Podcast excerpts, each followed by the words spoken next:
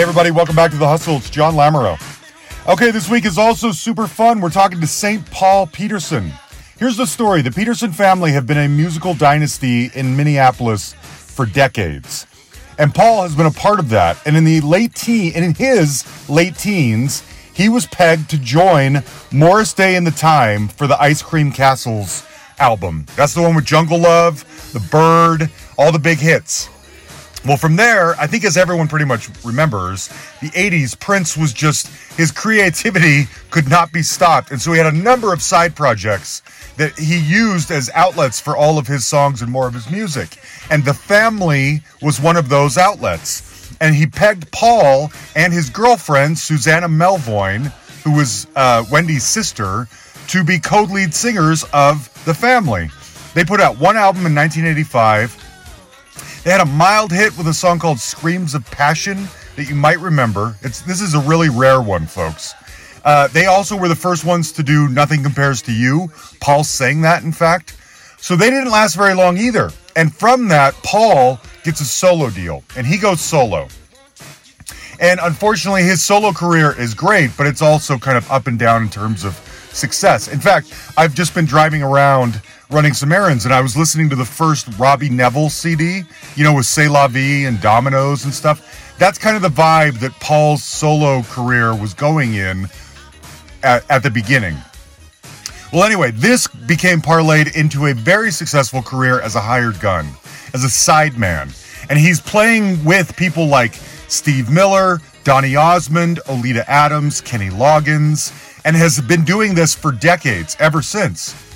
Now he also has still has his own solo career, and he recently put out a brand new album called Break On Free that is so funky and so good. Again, this is a guy whose whose uh, career goes back to Prince and goes back to the Minneapolis sound of uh, you know Jam and Lewis. That's what we're dealing with here. So the Break On Free album sounds very much a part of all that kind of stuff. You will love it. In fact, we did this conversation a few months ago, and I've just been hanging on to it because I wanted to wait until the new album came out. And also, he has his own podcast called Music on the Run because he's really into running, and it, he talks to a lot of the people he used to work with about music, but then also staying in shape. Okay? So there's a lot to get to in here, and it's really, really fascinating. Maybe you know his story, maybe you don't. I went under the assumption that you wouldn't. And so I wanted to just tell you about St. Paul Peterson. It's fascinating stuff. A huge, huge thanks goes out to our buddy Scotty Coomer for helping me put this together. Paul called me from his home, well, his home, his office, I should say, outside Minneapolis. First and foremost, I don't always start at the beginning, and it because that's kind of the usual way things go. But I am curious with you because of the Peterson family being such a musical institution, I guess, around Minneapolis. Did you grow up thinking you would do anything else? Or was it absolutely, always music? Absolutely not. No. Yeah. I, see, I'm the baby of the family, and I uh-huh. I didn't know that you could do anything else. There was always music in my house. All my uh, brothers and sisters were either on the verge of becoming or, or were already professional musicians my mother and father were both professional musicians mm-hmm. and i thought everybody's parents were all professional musicians so the answer to your question is no i never yeah. even considered anything else yeah that's funny you say that because my i grew up my dad taught piano my whole life and oh, he was the great. conductor of symphonies and choirs oh. and things like that but i never wanted to do that I I grew interesting. Up, no, and I but I love music, but I didn't. I tried. He and it's probably this. Maybe you felt this way, maybe you didn't. So I grew up as more of an athlete, and I wanted to play basketball. And there was Got no it. way my dad was going to come play basketball with me. He was not equipped to do that at all. He wanted me to come play the violin or yeah. the piano, and I didn't sure. want to do that either. You know what I mean? And so we right. it ended up being this thing that instead of bringing oh. us together became like a rebellion, you know? Oh, that's too bad, man. Yeah. Did you you never felt these kinds of rebellious like I don't want to do what my parents want me to do? No, no. I wanted to be Too on the gigs fun. with my mom. Yeah, yeah. My, my, my father passed away when I was super young. Forty eight so, years uh, old, if I remember right. You said four years old. So one way my mom could find a babysitter for me when I was old enough is she'd take me on gigs, and that was literally when it, when she was traveling throughout the the world. She'd just bring me along when I was very small, but mm. as I got older, it wasn't that I needed a babysitter. I just wanted to be on the gigs. So she'd bring me along as a musician. She put me to work from the time I was 15. Wow. Now, who was she singing for? What was she doing? She was a solo artist, but she also worked at one of the biggest radio stations in the upper Midwest called WCCO. Okay. AM radio, a 50,000 watt radio station. And my father worked there as well and she got a big name out of that. In the God, I'm trying to think. I can never get this straight. My sister knows these figures better, but I think it was the 40s and 50s. She was there, something like that, in her youth. Okay. okay. But that's way before they were spinning records. They had live orchestras at these stations, and people would sit around and listen to the radio. And these personalities were huge back in those days. Yeah, yeah definitely. So you're growing up, I guess, I don't know, gigging around Minneapolis, wherever, probably playing with a lot of your siblings, maybe your oh, mom. Yeah. And mm-hmm. if I remember correctly, you're on vacation in Florida or something, and your manager or somebody calls you and says, You want to try out for the time? And you have like a well, day. Let me let me, let me straighten that out for you. I was okay. in Minnesota. Oh, I had just graduated from high school, the Academy of the Holy Angels. Oh. Holy guy I am, you know. Oh. so I was up on vacation partying with my uh. best friend.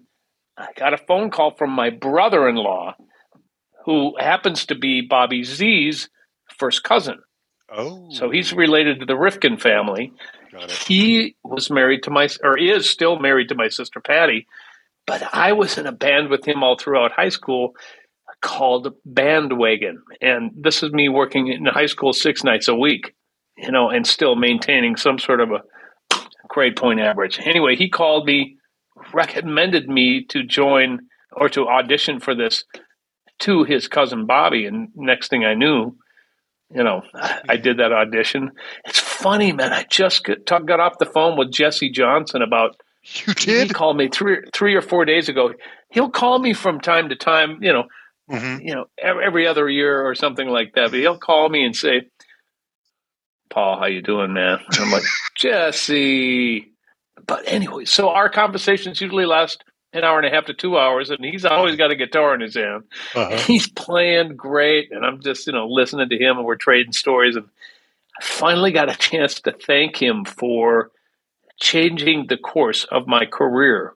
Yeah. Because it was his decision to hire me as the keyboardist in the time. And it was nice for me, and that's where I'm at in my life is making sure the people who've made an impact on me know how much I appreciate that. Yeah. So I've been able to go back to people like Steve Miller, Jesse, Prince, even before he passed, obviously, and who else am I thinking of? Uh, Donny Osmond, maybe Kenny, Kenny Loggins, Don. Yeah. I mean, all these guys who who allowed me to make a living and it made a huge impact on me or my career. I've been, you know, it's it's just one of those things where you when you come from being grateful, that's a yeah. that's a nice place to come through. Yeah, definitely. So you're how old? 17, 18 years old, if I remember right, when you yeah. auditioned for the time. Mm-hmm. Okay. And you're auditioning because Morris has just fired Jimmy Jam and Terry Lewis for getting snowed in and missing a date or something like that, well, right? Well, Morris didn't fire him. Prince oh, fired him. Prince fired them. Okay. okay. Morris didn't want to ever get rid of him yes. because those were his brothers. Okay. They'd been through thick and thin together. Prince gets rid of them and brings in these green dudes from the suburbs. Mm-hmm. And he was like, I want nothing to do with these new guys.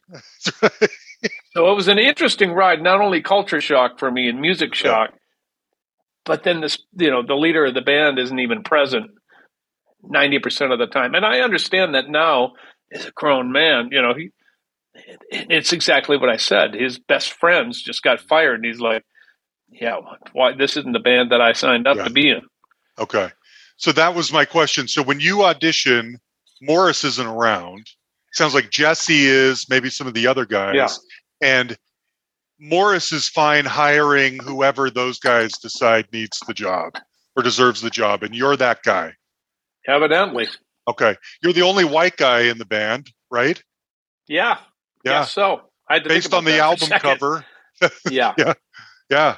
And uh, those guys had to be local legends. I mean, you are well aware at that point who Prince and Morris Day and the time and everything are. So you knew the weight of what you were auditioning for before you went in there, correct? Heck yeah. Yeah. Okay. Absolutely. Yeah. And thank goodness my my training ground happened from the time I was born. Right. Up until that moment. You know, I, I uh, preparation really is uh, was something that I was taught and then strive to always be as prepared as humanly possible because you know you don't want to you you don't ever want to come in not having your stuff mm-hmm. together right mm-hmm. uh, and especially growing up in my family with a bunch of monster players yeah. you had to always bring your a game so they taught me that right. so i showed up with my a game i knew my parts i knew how to sing and play and did the, did the best i could do at that particular point in time until they honed me in but yeah, it worked out. So okay, so your your inaugural thing is to be on the Ice Cream Castles album, double platinum, Jungle Love, The Bird are on this album.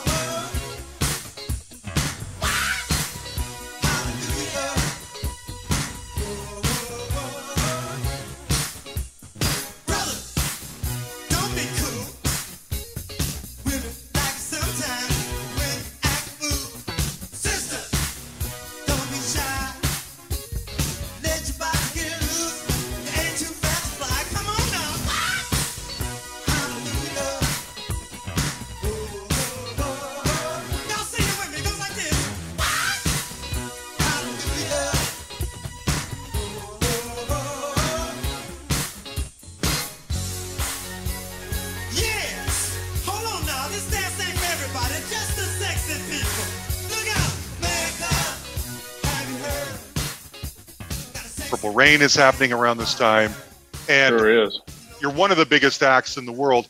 What what leads? I know that Morris calls it quit quits shortly after this. I never mm-hmm. understand why when people achieve the success that they've been trying for for years or achieve their biggest success why is that the moment to pull the plug do you know why morris stepped away was it prince related I can't for, say for certainty, but I can say as a uh, I can comment on why people break away from bands. Yeah. At that particular moment, number one, they probably have opportunity yeah. that they never had before, and they have options, and they have financial gain, and they have to really consider, boys, is this something that I should do? They're actually offering me a few more zeros here the question becomes can you pull it off? Yeah. Right? He was probably asking himself that same question. Mm-hmm. I know I was when I got offered the extra zeros on my, you know, paycheck. Mm-hmm. So that's usually and there was dissension in the band mm-hmm. for him. You know, I didn't have any dissension because I was just happy to be there. Sure. But that was not the band that he saw himself in. Mm. You know, that that that went with Jimmy Jam and Terry Lewis and Jesse, and you know that went down the road. So he smelled a solo career for himself. Mm-hmm. Probably was a good time for him to jump off and do that because the opportunities were there. I'm just assuming, but right. Did you do you did you stay much in touch with Morris after that? He and I have had very many exchanges, very nice Good. exchanges. I, in fact, I had an opportunity to tell him thank you as well Good. for you know allowing me to come into a band that I knew he didn't necessarily, you know, want his brothers to leave, but I, I got the chance to thank him as well. I did a full review because I was really interested in how he looked at that time period when he had left Prince and when he was going, what he was going through, and he never mentioned the new guys uh, in the time ever once. And I wondered why he did that. And I said, "Well, Paul, first of all, this ain't about you. Yeah, this is Morris's Morris's story." And I was kind of like, I felt a little chilted that he wouldn't say anything. And then I went, he probably spared me. Hmm. And I even said this in my review, and that I sent to him and him only. I did not publicize it at all. Hmm. I thought it was a super well written, from his point of view, account of what he, he went through. And, hmm. you know, I have a lot of respect for this guy. Mm-hmm. And we share a common problem, and that's not being able to use the name, uh, you know, the family for me and Morris Day and the time for him. The prince called me into his office one day uh, when we were gonna when we were making the remake or the the, the comeback record ten years ago, mm-hmm. and he summoned me to Paisley. And this is when he and I started to get close again. And he said, "You can't call this the family. You're missing this main songwriter." Mm-hmm. I went, "Yeah, but this is you know this is in the same vein. I thought you'd be happy to." Continue the name and you know the music is good. I brought it with me. He's like, I don't even want to hear it. You cannot call it the family without the main songwriter, poet, and musician. I said, Well then come on, man, let's do a yeah. record together. Yeah. We laughed and we had a good time. And I also said, you know, I said, look, I'm not gonna fight you on this because I don't want to get sued and my wife likes her house. So and that's basically what the whole thing was. You don't want to fight that. I totally understand where Morris is coming from. Uh, those two were way closer than Prince and I were. I didn't grow up with Prince, so yeah. Um, you know, I hope that that that Morris is allowed to use that name, but you know, it all comes down to legalities. It has nothing to do with feelings or you know warm fuzzies because that ain't what the estate's about. The estate yeah. is about making money, which is unfortunate, and hopefully they will reconsider and you know figure that out. I know the family uh, uh, pretty well, and, and I, I, don't know what their official statement is on that, but I love those guys. Mm-hmm. You know, I do a lot of work with them, and I've, I've, been close to them, especially since he he has passed away and done a lot of work with those guys. So we'll see, huh? Yeah, I was going to mention. I mean, for anyone who isn't aware, recently this letter kind of went viral about. Where did it um, ever? Yeah, about the family, the prince's estate basically not allowing Morris to use the name the time, which seems doesn't seem fair or correct or anything. Most of the, I mean, I think all of the response I saw to this was in favor of Morris, and um, by extension, you too. But that's just a. It's a. Do you know what? I mean, do you know what motivated this? Do you know what is the problem with Morris and you or Jesse or anyone else going out there calling themselves the Time? They were their own separate entity. I mean, Prince was involved, but Morris is his own talent. He owns he owns the name. Okay. Okay. Simple as that. That's too bad. Or he claims to or he claims to own the name, but they claim to right. own the name. Right. I was yeah, going to tell I, you. But, I don't have any. Go ahead. Go ahead. No, you please. I don't have any legal background on anything that's going on mm-hmm. internally at all, nor would I ever share that if I did. Sure. But I just wish that, you know, they could figure it out. You know, yeah. it, it, just seems silly. We're, we're old men now. come on. Right. So let's talk about the family then. I mean, you come in for Ice Cream Castles. It's one album. I don't know what the span of your involvement with that with the time was at that point couldn't have been more than maybe a couple of years True. maybe? Yeah okay. And prince comes to you and says i'm starting a new group. At the time i mean he's just multi he's so powerful. There's sheila e there's apollonia there's anything he touches he's he can't get enough i see it as his own creativity out under his own name. So he's just mm. got to have like side projects satellite projects to get it all out there and the family is one of these things and he plucks True. you as the front man. Why? Good question. I, I, I, have my theories on this, but okay. it's not fact. Hmm. I think he knew that I could sing mm-hmm. because in during the filming of Purple Rain, and I've said this in other interviews, our dressing room at uh, First Avenue, the walls were basically fabric. Mm. So Prince was on this side of the fabric, Morris Day and the time were on this side of the fabric. And Morris and I always would always have like sing offs. Mm-hmm. I'd sing a lick, he'd sing a lick. I'd try to match him, he'd try to match me. And I'm sure Prince was going, mm. Oh, mm. dude can sing. That's the only thing I can think of. Mm. And probably the reputation of the Peterson family at that point. Yeah. Okay. Do you know if Susannah Melvoin was jonesing for her own solo career at that point?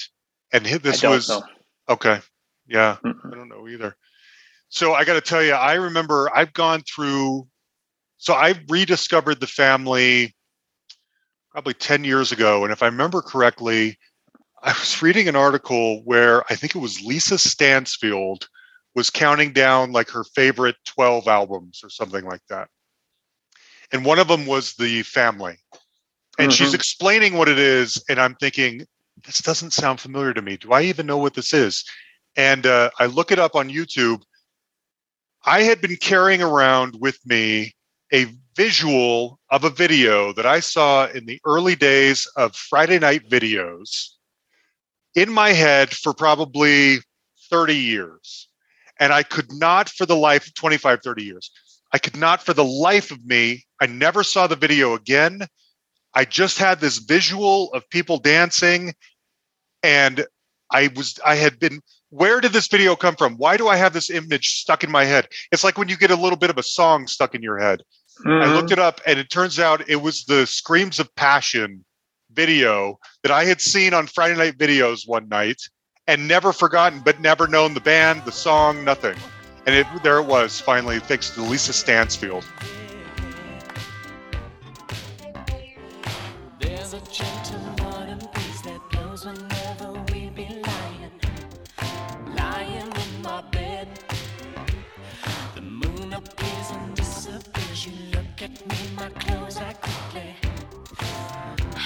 cliché.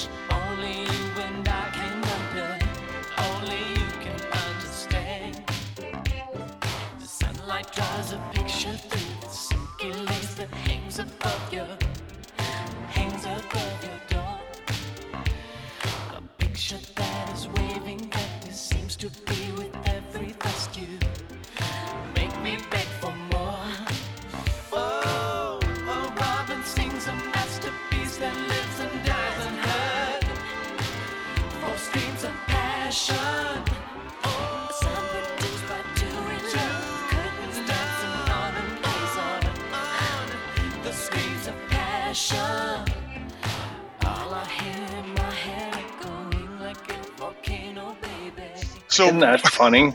that is funny. What? Uh, I mean, you guys, I think only ever performed once, right? That's that's correct. Yep.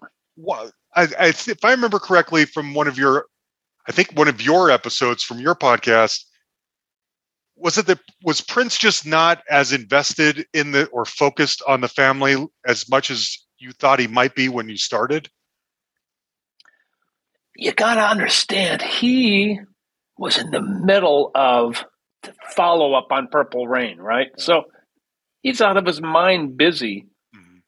He's creating these acts, but his follow through wasn't necessarily great, simply probably because he was so overwhelmed with all the things he had to do to run this conglomeration that he had, this, this incredible corporation that he had rolling.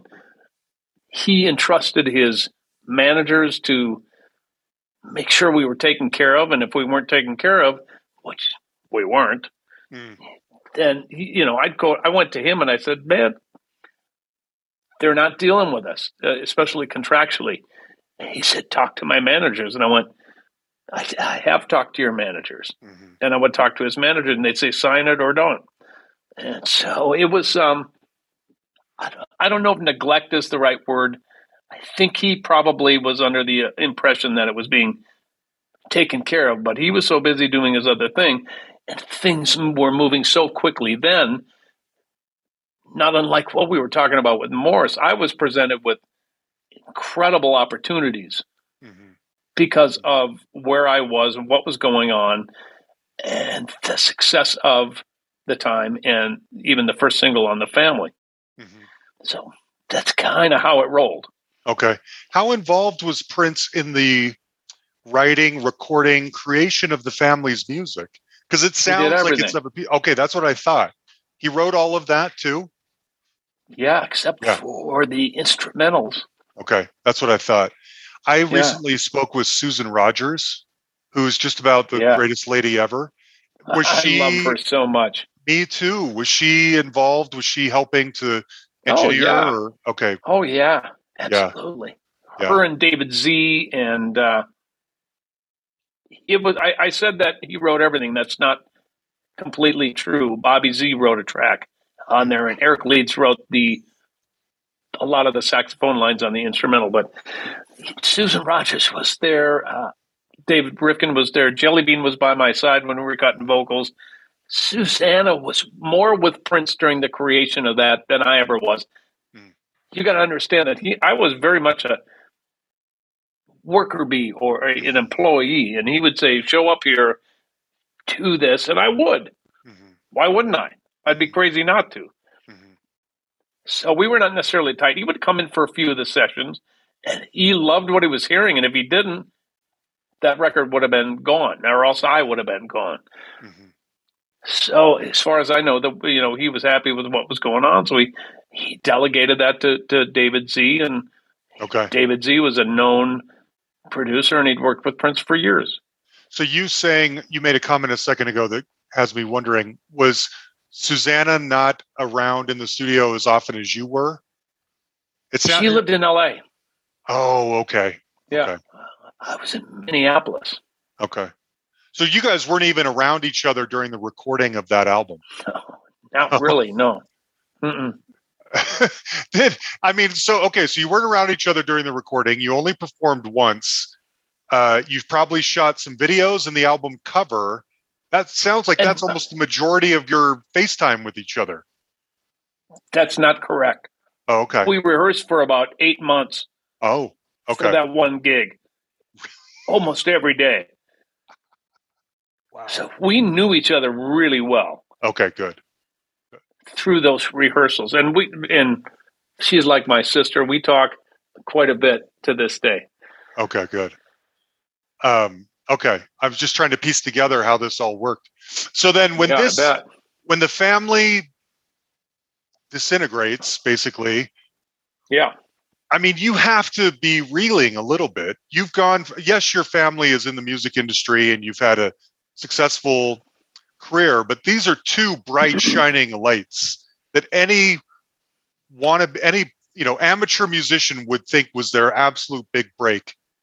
And neither one of them quite panned out the way that you wanted. Although I guess you hopped over and then made your St. Paul solo album right after that. You probably thought this is we're just going from win to win to win.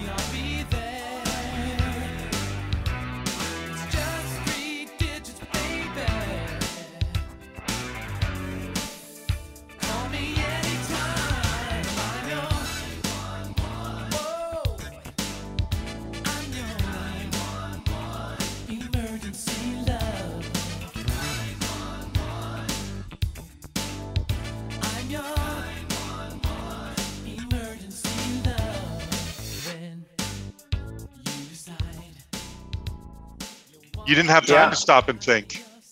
That's correct. Actually, I left the family. You did. Yeah, I mean, I got an offer that I couldn't refuse. Yeah. So I jumped ship.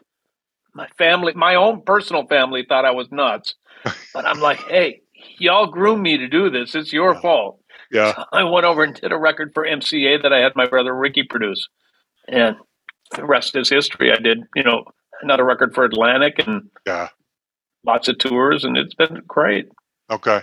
So you uh, do you think if you hadn't left, would the would the ultimate the story of the family have turned out different? Probably not, right? Would there is there a second album in there somewhere? Don't know. Yeah. Never know. He, you know, he with his his pet projects, especially when there's girlfriends involved, it probably wouldn't have lasted that long. Yeah. Um, Susannah would tell you the same thing, and yeah. she told me this, and I'm like, "Why is that?" He said he probably didn't want me to be stepping out, getting up, you know, a bunch of attention and that kind of thing, and and it's fine that you left. It was all good. He is he basically assimilated all those other people into the revolution at that point. Mm-hmm. Yeah, true. So you know, although as, as, as ugly as it got, mm-hmm. I still remained friends with those people and they they were very supportive. They're like, "Go get that money, St. Paul." Yeah, yeah. I'm like, for you. I think I got to go do that. so, okay, yeah, so it was it was frightening. I mean, I remember being 21 or 22 or something like that, and thinking when my kids were that age, how ballsy of a move that was to leave the the world's most successful artist to go try things on your own. I mean, I would have looked at my kid and went, "Are you out of your mind?" right. So, right. No, no. We should say one of your daughters, Jeannie, Jeannie Taylor. Jean Taylor. Jean yeah. Taylor is is a singer in her own right out in L.A. Right? She is. Yeah. Good for her. Tuesday night, sitting alone. Car pulls up, not ready to go. It's an LA night. This is normal, right?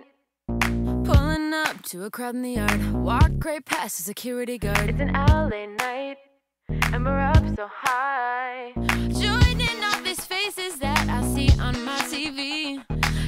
Another night for them, but not so much for me. I'm a world away from where I started this tonight, but it's alright.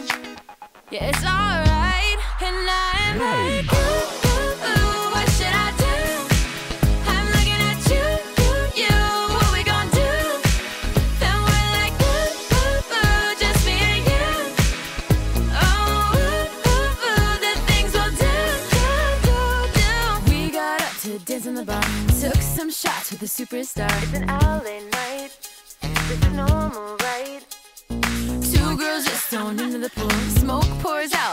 living room. It's an LA night.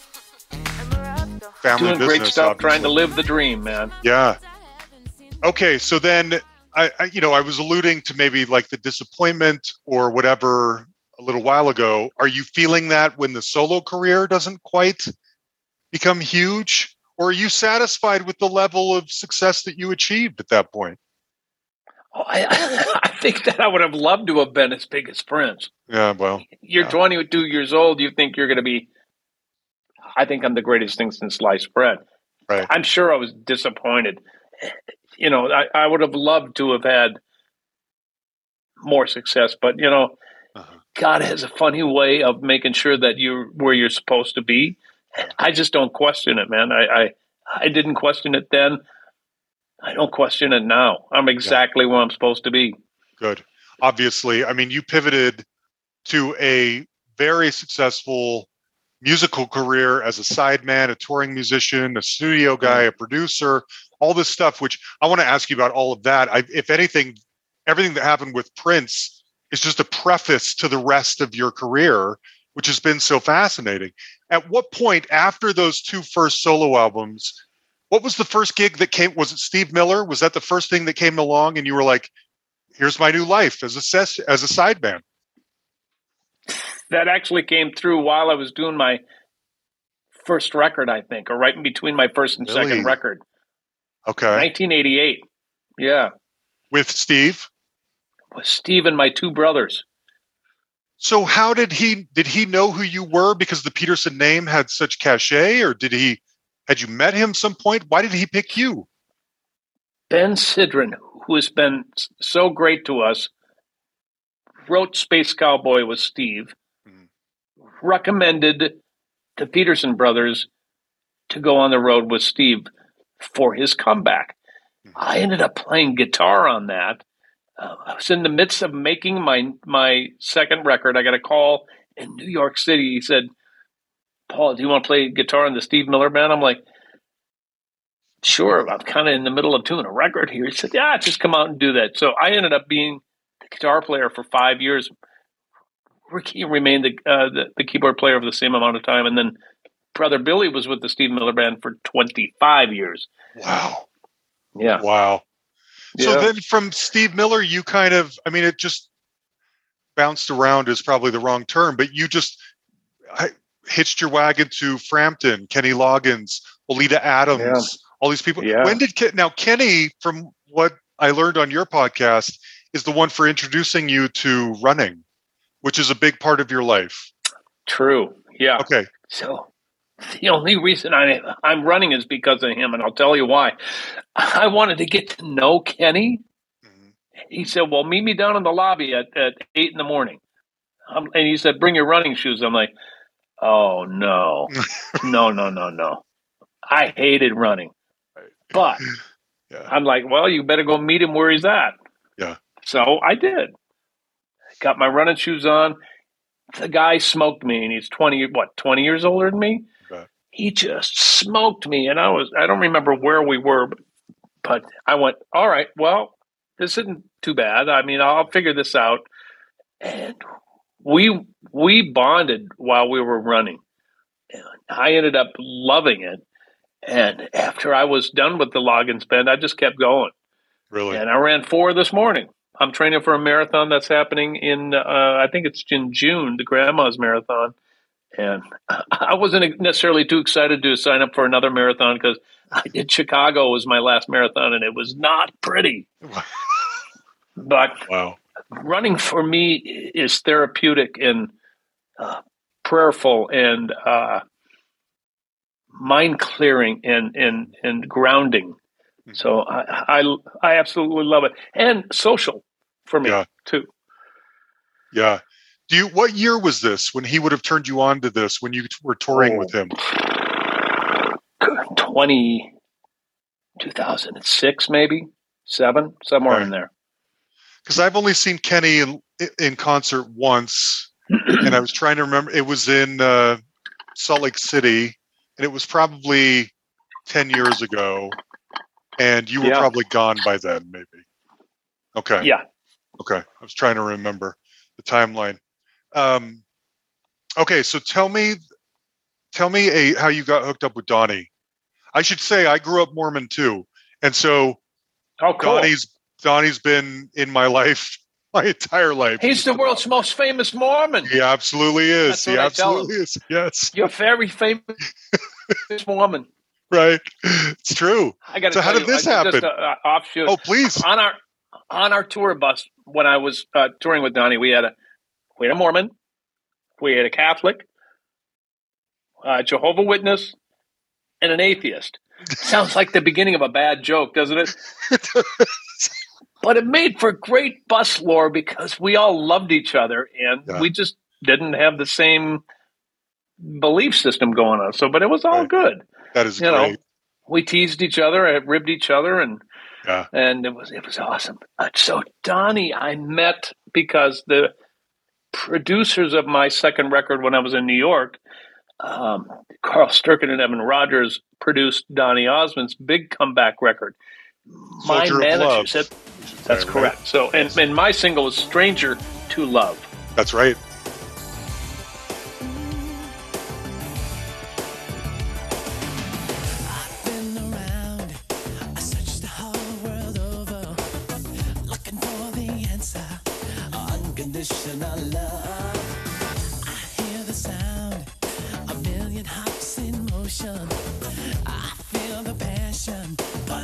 Seems enough.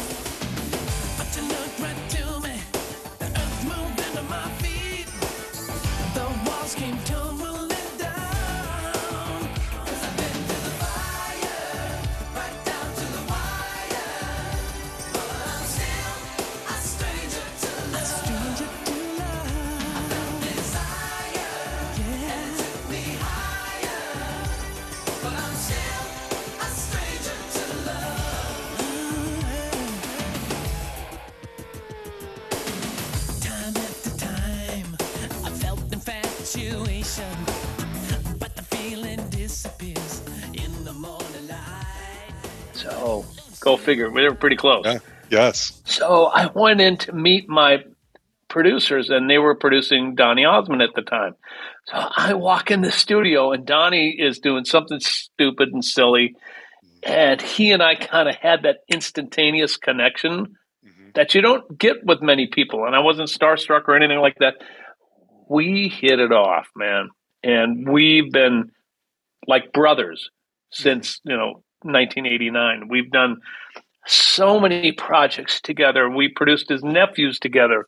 Uh, I did his um, television show with him. I mean, I he called me on the phone. I, I called him and I said, "Dude, you're doing a television show without me." He said, "You're in Minnesota. You sure you want to do that?" I went, "Yeah." So I ended up when my kids were really little. My wife and I had a conversation, and she said, "You you have to go do this." Yeah. My wife is the greatest human on planet Earth she knew I'd be super disappointed and probably resentful if I wasn't able to go do that. Plus, it was a great opportunity for our family. Mm-hmm. So I went up there, did that. That lasted a couple of years, and then Donny started making records again with the great Phil Ramone, who produced Barbra Streisand, Billy Joel, um, yep. Billy Joel. He asked me to be his musical director, and Phil Ramone took me underneath his wing that was a great 10 year run with Donny. And right we had such a blast. That's wild. Sure what is. did you do with Oleta Adams? She's been on here. I love Oleta. She is she's such such a nice lady. How did you get connected I love her? her too. She was doing a record probably around I want to say early 2000s. My brother Ricky produced her. Okay. So my brother Ricky always hired me to be his bass player, programmer, guitar player, whatever. So I met Oleta and her husband John. We had a beautiful, fantastic time recording this record. And uh, I said, Look, if you ever need a bass player to go on the road with you, I would love to go. And she said, "In matter of fact, I do. So I did, a, I think, a 10 or 12 year run with her and her husband Wow. when you're doing that, working with Oleta on it for 10 or 12 years, I'm guessing your schedule is blocked out like, okay, I've got to spend the month of February and March with Oleta and but then I can spend April and May with Kenny, and I can spend June and July with Donny or whatever. Is that sort of yeah. how this works as a guy in your situation? That's, uh, I wish it was that smooth. Really? Really? Sometimes you have to pick someone who's going to be your main act and then tell the other people that you know i'm going to be sending a sub once in a while mm-hmm. it happened to work out with oleta and kenny that they didn't cross paths very much at all mm. and sometimes i sent a sub to kenny's gig sometimes i sent a sub to oleta's gig uh, you know they don't love that yeah. they want you to commit but they don't put you on ret- retainer either mm being an independent musician, you know, you really you, you just have to make up your mind what you're willing to do, and what's going to be better for you musically and for your family. Yeah. But it really actually worked out pretty darn well. Good. We try to cover sensitively the business side of things on here. You just touched on something that I'd never thought of before. So they don't put, if someone doesn't put you on retainer, you get paid by the tour, by the show, by the month. How does that break down? You don't have to give specifics on what the payment is, but mm-hmm. I am curious how this works. Depends on how long they're going out for. Okay. So, for example, sometimes it's by the gig, sometimes it's by the week. Hmm. Because, you know, if, if you're going out for six months, they'll pay you by the week, mm-hmm. right? But if you're going out for the weekend, they'll pay you by the gig. Okay. A lot of the gigs with Lolita or Oleta were uh, you know, one offs okay. here and there. She, rightly so, couldn't say, I'm going to pay you for a week's worth of work. It was a lot of uh, doing a, many, many different jobs to make one good career. Got it. Okay. Uh, by the way, I meant to ask about this earlier. You touch on on your podcast the Steve Miller tour or era as being especially kind of wild and crazy you don't have to go into too much detail, but I am curious what you're referring to, if you don't mind. Are, am I, are you uh, referring to the obvious things that we, we can imagine? I would say more partying than anything else. Okay. Okay. Is that because Steve that, Miller is a big time partier? Hell no. Pardon okay. no, but I was. That's why this was kind of shocking to me. You were no, but I, time. you know, if if you go back to those times, I had great, I had great, a great mullet, mm-hmm. great hair. I was a kid playing stadiums with the Grateful Dead and Steve Miller, and I was like having the time of my life and drinking and you know just hung over, and then I'd run with my brother to get blast out the hangover and do it all over again. So that lasted about as long as that gig lasted, mm. and you know it's just it, that is not a sustainable way to live your life. So a lot has changed since then. But that's yeah, what been, I'm referring to. You've been clean for a while, right? I mean, 20, 20 well, let me think now. Hold on, 23 years. Last January. Years. Okay. Yeah. Wow, good for you. And you've Thank been you. married for 31, 32 years? Mm-hmm. 31. And my daughter just got engaged this weekend. Oh. Isn't that awesome? Oh. Are you happy or is it scary? Oh, man, it's great. This okay. kid and his family are a number one. Good. My daughter's only 14, but she's starting to hit. She's in high school now. Good luck with that, brother man. that's what I'm saying. You'll it's, be fine. Okay. So, I mean, she's a great girl, you know, Dean's List, yep. all this kind of stuff. Um, oh, yeah. It's just, you know, like most teenagers, they become angsty and sullen, and her body's going through changes. She likes boys, and it's oh, yeah. scary. You know what I mean? Just hang in there, man. Okay. Just be a good dad, which I'm sure you will be. That's what I'm trying to because do. Because my my girls are 29 and 26, and they're we have the most beautiful relationship. Good. Oh, it's just it's great. It just gets better and deeper and different. Yeah, that's great. Um, I wanted to ask you about. I mean, I I can imagine. So we've—we just established that you go from the time to the family to your own solo stuff, which is mm-hmm. in a mm-hmm. similar R and B, New Jack Swing kind of vein. But you're also going to play with Steve Miller, who's mm-hmm. playing with the Grateful Dead, mm-hmm. and are you more adept? I know when you make your solo, but your solo albums are all largely on the R and B vein. Mm-hmm. Is it a big jump for you to be able to acclimate yourself with people like Steve Miller or the Dead or Kenny or whatever? or is it just music is music? It's more like math you just got to be able to do it with authenticity. Yeah. And the right attitude. But music is music, and you have to know and understand and appreciate why they play the way they play and what what the parts are in any genre of music. Mm-hmm. What's the concept? Mm-hmm. How do I feel the concept, and how do I play the song? Mm-hmm. That holds true in any genre. Yeah, that's true. Did you work with Anita Baker somewhere along the line? Yeah. Mm-hmm. I love her. Um, Played on her record. Yeah, Rhythm of Love, I believe, right? I think, I think so. I think that's the name. Yeah. You know how? Did you interact with her very much? You know, she invited me to come down to her house in Detroit, mm. and I remember being there, getting having plenty to drink the night before, and then going in the next day, hanging out with her and she her house that she had me record in with the mobile truck in the back she was it was absolutely empty so the only thing that connected us were the headphones and the microphone. And it was great. I mean we had a great time. I think i was there for a couple of days. We got along great. She mm-hmm. didn't treat my brother very well. My brother co-wrote some of that stuff on that record yeah. and never got credit miss anita. Mm-hmm. he ought to square that away. Yeah. You know. Yeah. I um I'm I love her first couple of albums, of course, two or three, and um, but I've I've always wondered. I've maybe I'll cut this out. I've heard she's difficult to work with, and um, that's and I fine with me. But really, okay, yeah, the credits and the financial side. That was right. Yeah, I mean, I got paid, but my brother did not. That's too bad. That's too bad. It is too bad. Okay, what about George Benson? Oh, We can talk about George. Okay, I love George Benson. No, I love George. Benson. I believe it. You probably love him yeah. more than I do.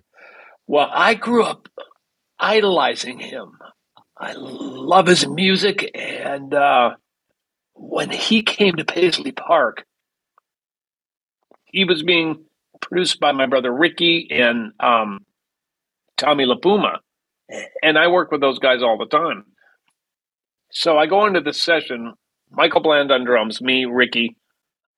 I think that was it, and George, of course. And we, I, I bet you, we took we took the first take on most everything that we played. It was the most glorious musical record I think I've ever been a part of. He loved everything we did. I got to play his guitar. I was playing rhythm guitar because that's what they wanted me to do. And he's like, don't play that guitar, play mine. And he handed me his guitar. I got to write a song with him.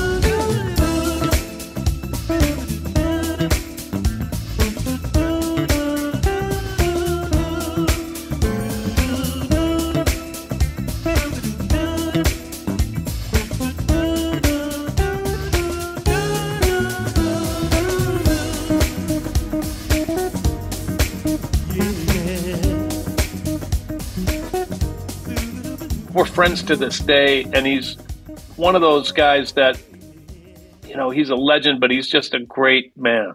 Yeah, seems like it. I got to see him. I saw him in concert once. It would have been early 2000s. Did you tour with him or perform no, with him or anything uh like that? Okay. No. Just, okay. Uh-uh. All right. Just just trying, the record. I'm trying to piece together if I've seen you in concert before. Um, you, I don't know. Maybe, maybe. What about um, what about Paula Abdul? Did you have something to do with Paula Abdul? I did. Yeah, she was my choreographer on my Rich Man video. She and I became very close friends in the middle '80s, and she um, she said, "You know, I've got this demo record deal that I, I need songs," and I'm like I just played on a song for my friend Oliver Leiber in Minneapolis, and I had the cassette on me, and I, I said, "Well, here, you should listen to this. I just played on this. This is a really good friend of mine. Mm-hmm. Check it out." And the rest is history. Those two created some incredible hits, and I played on all those records. Not all those records. The first record and the second record, I think. And man, did she have a great career, and still continues to have a great career. So wait, you're you're playing on like straight up and cold hearted and stuff like those two songs you just mentioned. I'm not playing on. I played on uh, "Forever Your Girl." Yeah, um, opposites attract. Okay. And if I was at my studio, you would see the gold records I'm... on my wall from that. Instead, you get the window treatment. I don't get your window treatment, Mister Blur. I you get I, mine. I blur it because I work out of my laundry room. When um, when COVID came around, my wife and I both have regular jobs, and uh, she took our office, and um, I wasn't going to go into an office anymore, so I put a table in our in our laundry room and started working there because it didn't matter. So that's right. where we are. That's where we Good are today. You. Yeah. Good for you. Um, okay, I wanted to ask you when when I we have some Patreon supporters. I always let them know who I'm um, talking to. They're welcome to submit questions if they want. Mm-hmm. Uh, Andy Shaw is. He wanted me to tell you he is from Minneapolis, by the way, Northeast, and Hi, he said he said, "Why is Bunker's Music Bar and Grill a cool place for musicians to play?" You know, I don't know what the answer is to that, but it's been cool for 35 years. Yeah. It just is, man. Sometimes you can't explain the cool. Okay. He says uh, that is where I saw Jellybean Johnson in November at the Jimmy Jam and Terry Lewis tribute show. He said, uh-huh. "I think he said I think Paul stood next to my table, but I was too nervous to say hi." Oh, so come on, Andy! I know. I'm oh, sure he's kicking himself now. Um, anyway, how did your and he also wants to know about your family. I mean, obviously, being there in Minneapolis, he knows that the Petersons are an institution. Where did it begin? Was it your parents who started a musical career locally and it just took off? Where did where was the germ of all of this? Yeah, I mean, professionally speaking, it was my mom and dad. Okay. They were great musicians and and had wonderful careers, and they had us, and it was a we loved it as well, and it was a gift that we got as well. And uh-huh. I mean, that's really it. Okay. It's all about our family. And the the cool thing, John, is that we started a when my mom passed, we started a scholarship in jazz studies at the University of Minnesota. Yes. We've had a couple of fundraisers, and we're that scholarship is. Uh, I think we've had like four or five recipients, and it's going really strong, and it'll outlast all of us. Good. It's important to support live music and especially jazz education. Mm-hmm. That's fantastic. Um, I wanted to know about so you for, we kicked off this conversation before we were actually recording. You're in your office at the church you work at. So tell me about the church. Tell me about this yes. other job. Well, I'm a man of faith, right? And uh, this opportunity came by uh, came up. This is where my kids were confirmed and and took religion classes. And I think I was here doing something with my production company, and they said, "You do music sometimes, don't you?" And I went, "Yeah, sometimes I do music." they said, "Well, we're looking for someone to come in here and run this music program here and reinvigorate, you know, our community in the in the Catholic faith." And I went, okay, well, let me act as a, uh, you know, uh, like a uh, uh, someone who can help find you, someone who can come in here. A consultant. I couldn't come up with the word. I got it now. Yeah. The deeper I got into this, I went, you know, the only person I'm really wanting to tour with now is doing my own thing. And besides doing my production company stuff, I want, you know, this is something that I've always been passionate about. I've played at church all the time, uh, you know, when I'm at home. Mm-hmm. These guys gave me the flexibility to be able to tour when I have to tour. And if I can make a difference in someone's life, you know, through this place, yeah. I figured it would be a good thing to do. And that's so I am here, St. Patrick's Catholic Church in Edina, Minnesota. And it, it, it it's a big blessing, man. It, it's been a lot of fun, a big learning curve, you know, but yeah. St. Paul's in the it isn't at St. Patrick's. That's right. And that's so great. You're working on a solo album too, right? So what's the what's the uh you call you uh something free? I've read it on Break your website. On free. Break on free. Yeah. yeah what's the story see. there? Well, hold on. Here, let me uh let me see if I can find something for you. Hold on. You ready? Yes.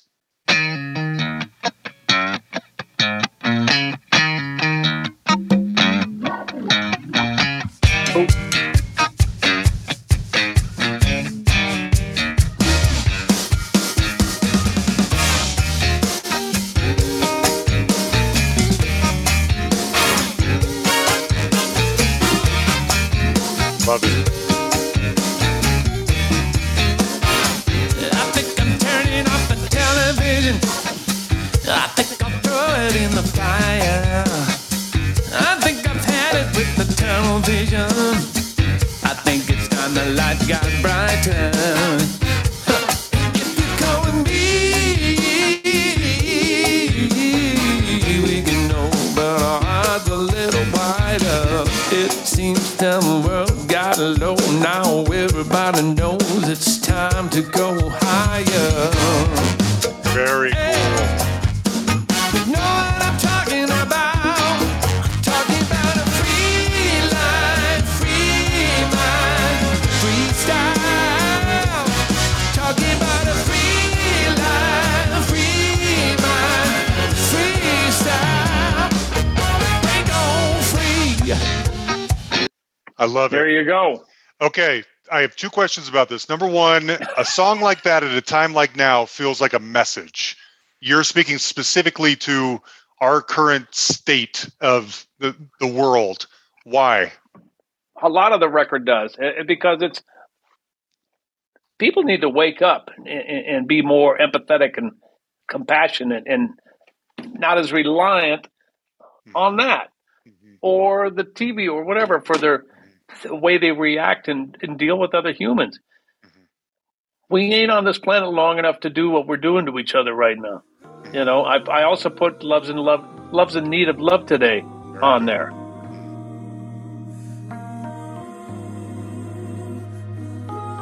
Good morning or evening, friends. Here's your friendly announcer. I have serious news to pass on to everybody. What I'm about to say could be the world's disaster. Could change your joy and laughter to tears that love's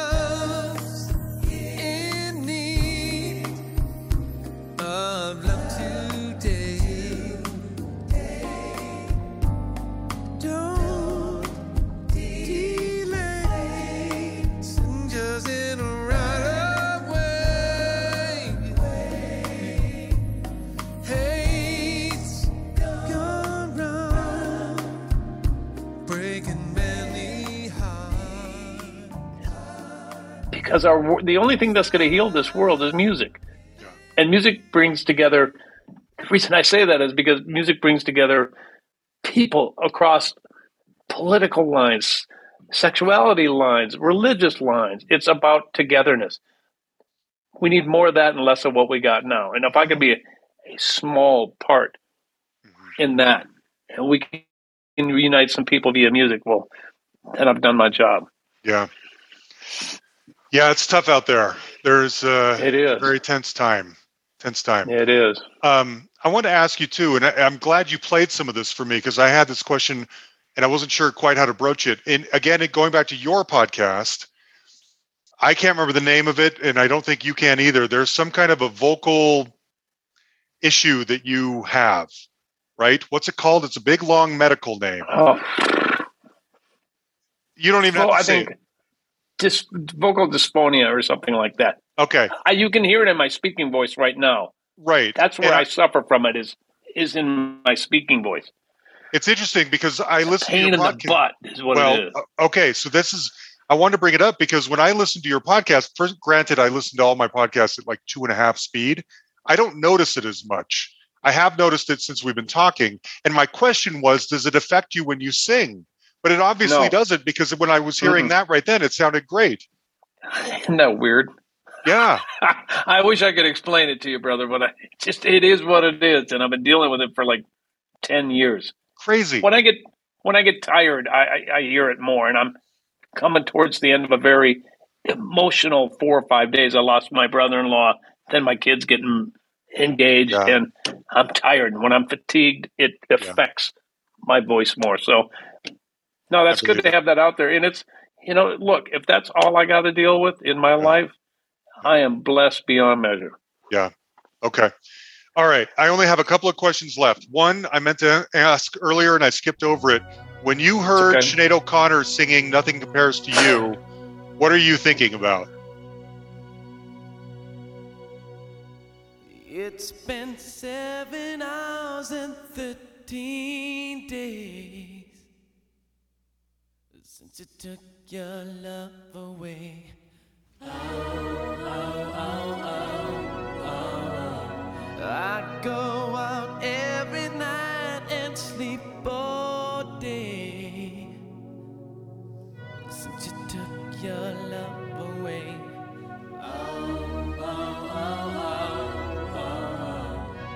Since you've been gone, I can do whatever can see whomever I choose. I can eat my dinner in a fancy restaurant,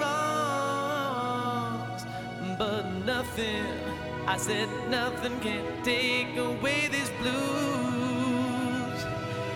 Cause nothing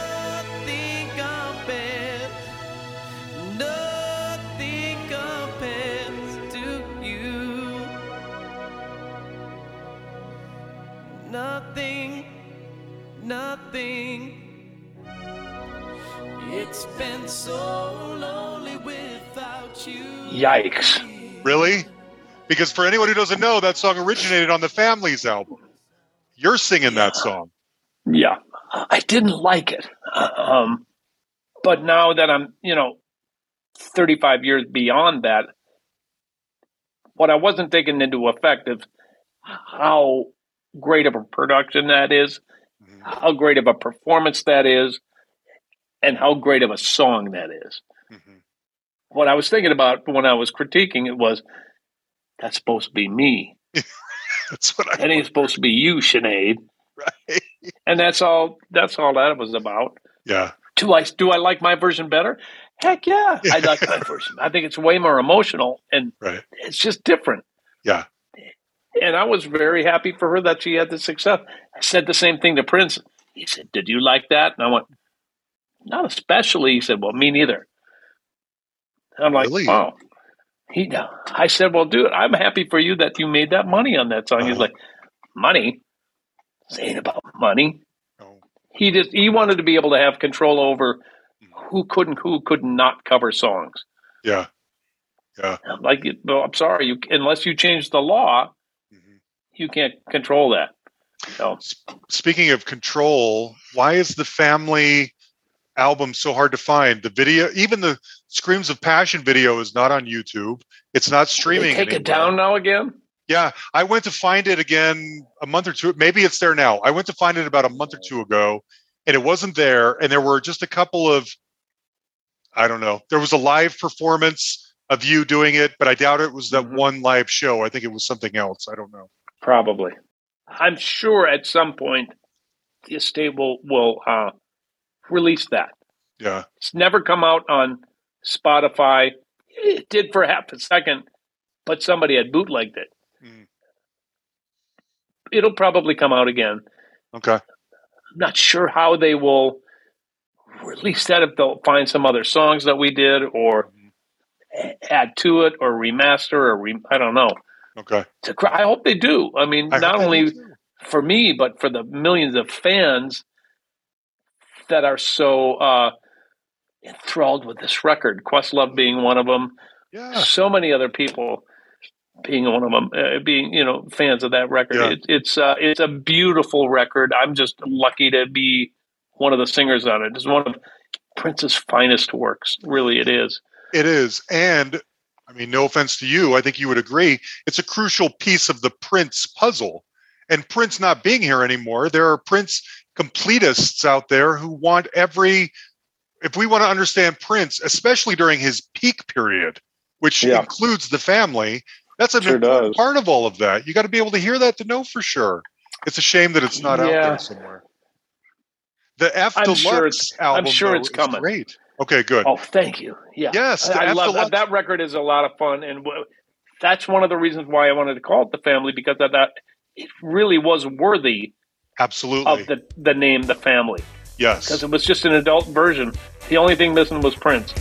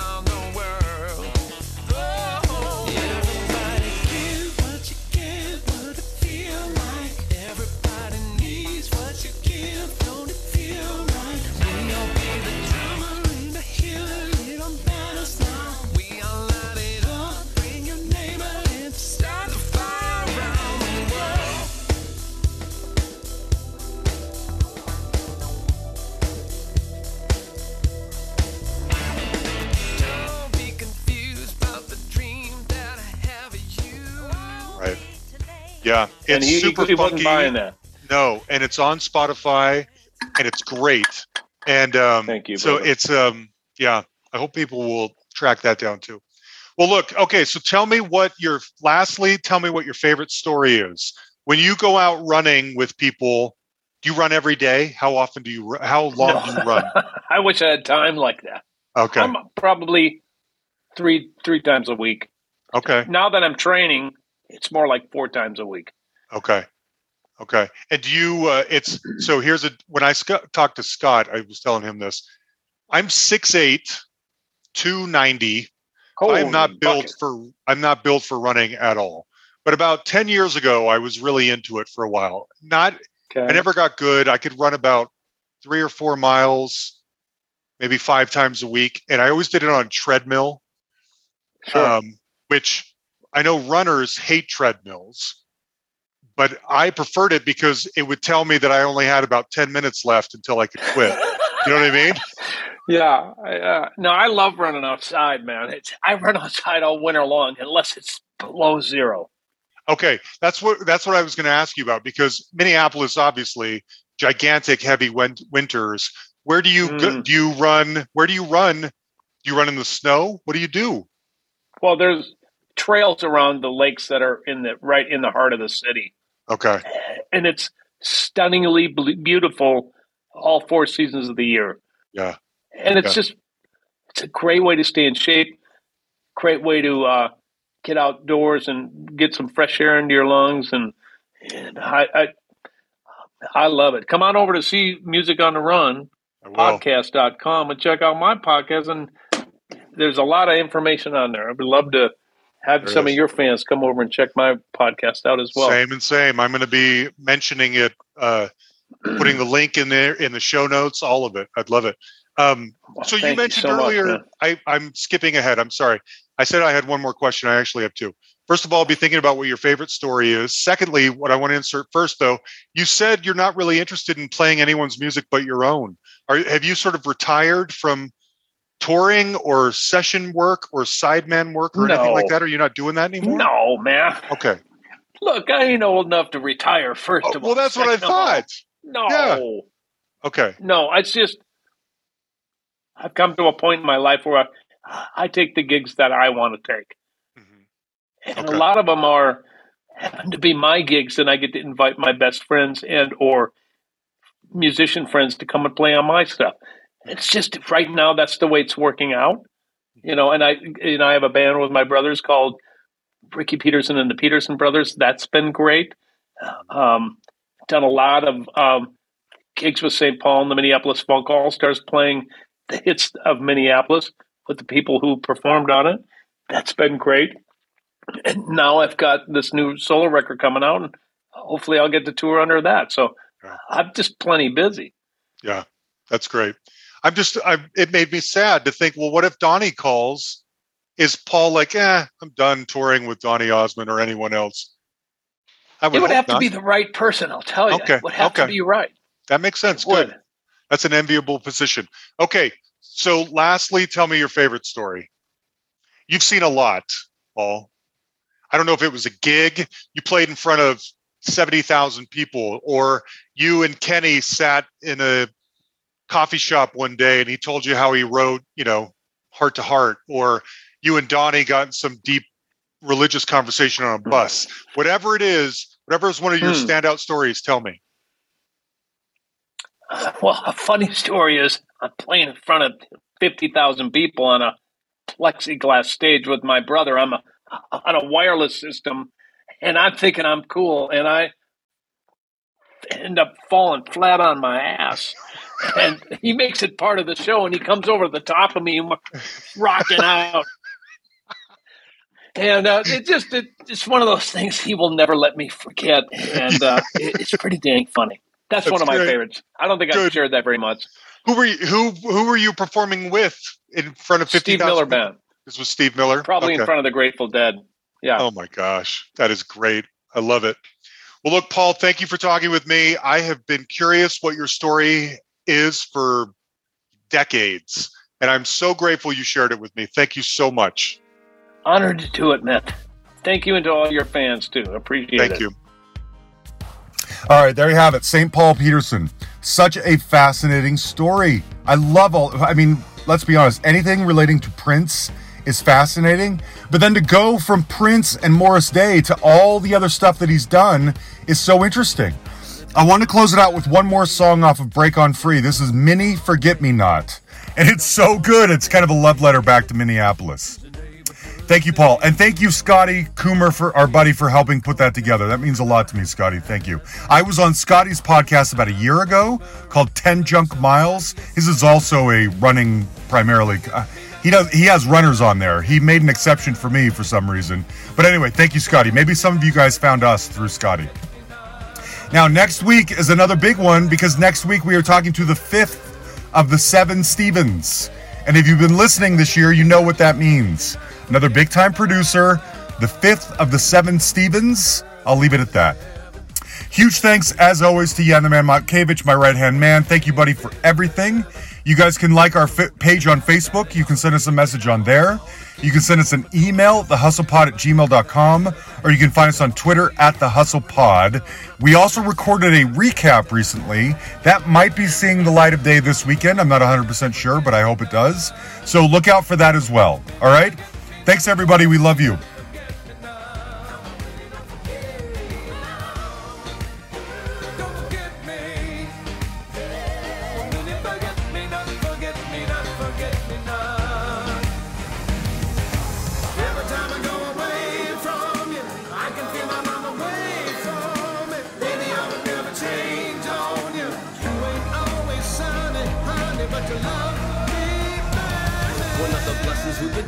Our summertime living, overdue sunshine, but we'll always be chilling. I wasn't born in the Midwest, but it's where my heart rests. I wear it on my chest. Minneapolis, family style metropolis, city's twin and element, history a testament. Just look at our Prince, I'll never forget it. Formerly known as a fearless, we became a legend. Whole world shedding purple tears together. Rain down upon us and live in our hearts forever in the park of Paisley. Musical genius locked away in the phone with. Wait for music. We never get to hear the songs of yesteryear, but I'm grateful for all of the music given to our ears, and we're all about the music that be trending in our time. Out of Minnesota, party like it's 1999.